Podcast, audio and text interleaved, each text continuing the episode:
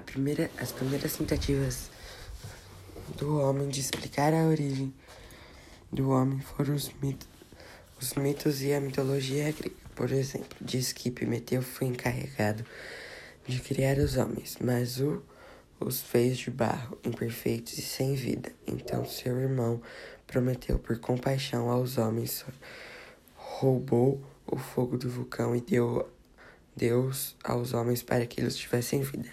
Zeus puniu pelo, prometeu pelo roubo, condenando-o a ficar acorrentado no Cáucaso, onde uma águia bicaria todos os dias o seu, fígado, o seu fígado que regenerava-se.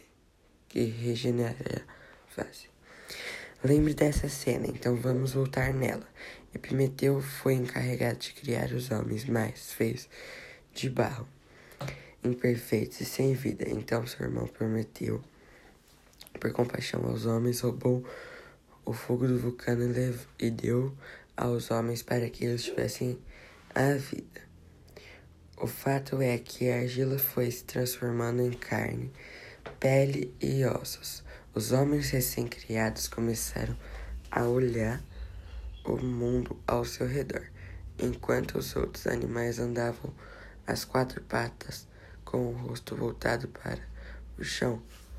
O ser humano foi criado para manter a cabeça erguida, observando o céu majestoso, majestoso e as estrelas brilhantes lá em cima. E a terra mais uma vez mandava perante a desconhecida forma da humanidade. Mas lembre, Prometeu criou apenas o homem. As mulheres viram, virão depois. Zeus puniu Prometeu pelo roubo e condenou a ficar acorrentado no Cáucaso, onde uma águia picaria o seu fígado todos os dias, enquanto se regenerasse.